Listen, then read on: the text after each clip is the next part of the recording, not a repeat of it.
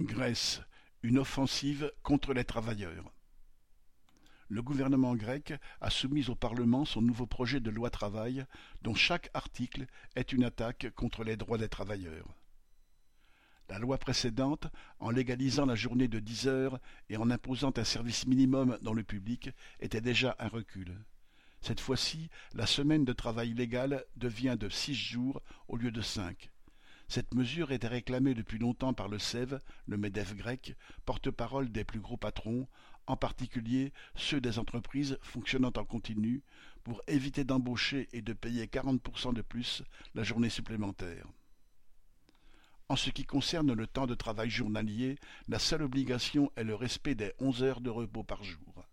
Les travailleurs, même à temps plein, sont maintenant autorisés à cumuler plusieurs emplois. Bien sûr, Près d'un salarié sur six y recourt déjà, vu la faiblesse des salaires et un SMIC bien insuffisant à 780 euros par mois.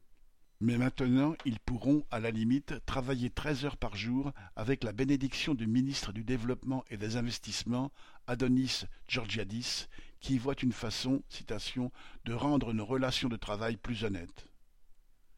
Quant aux contrats de travail, la fin de la plupart des conventions collectives les avait déjà rendus très incertains, voire inexistants.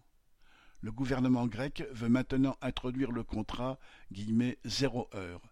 Le travailleur embauché devrait attendre l'appel du patron quand celui-ci le juge bon, au plus tard vingt-quatre heures avant la prise de travail, seul le temps effectivement travaillé étant rémunéré.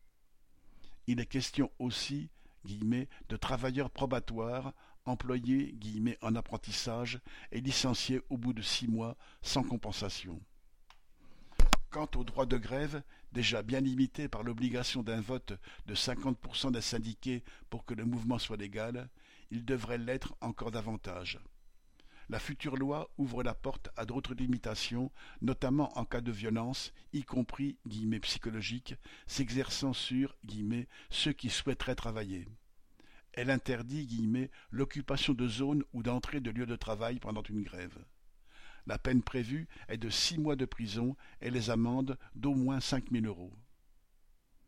Le gouvernement de droite, dirigé par Mitsotakis, n'invente rien. D'autres, de droite ou de gauche, comme Syriza, ont accepté de jouer, contre les travailleurs, le rôle de courroie de transmission de la politique des patrons, de Grèce et d'ailleurs. Mitsotakis fait un pas de plus en affichant son mépris et sa volonté de mettre au pas la population.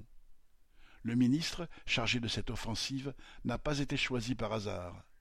Georgiadis est un ex-membre du Laos, un ancien parti d'extrême droite, viscéralement hostile aux travailleurs.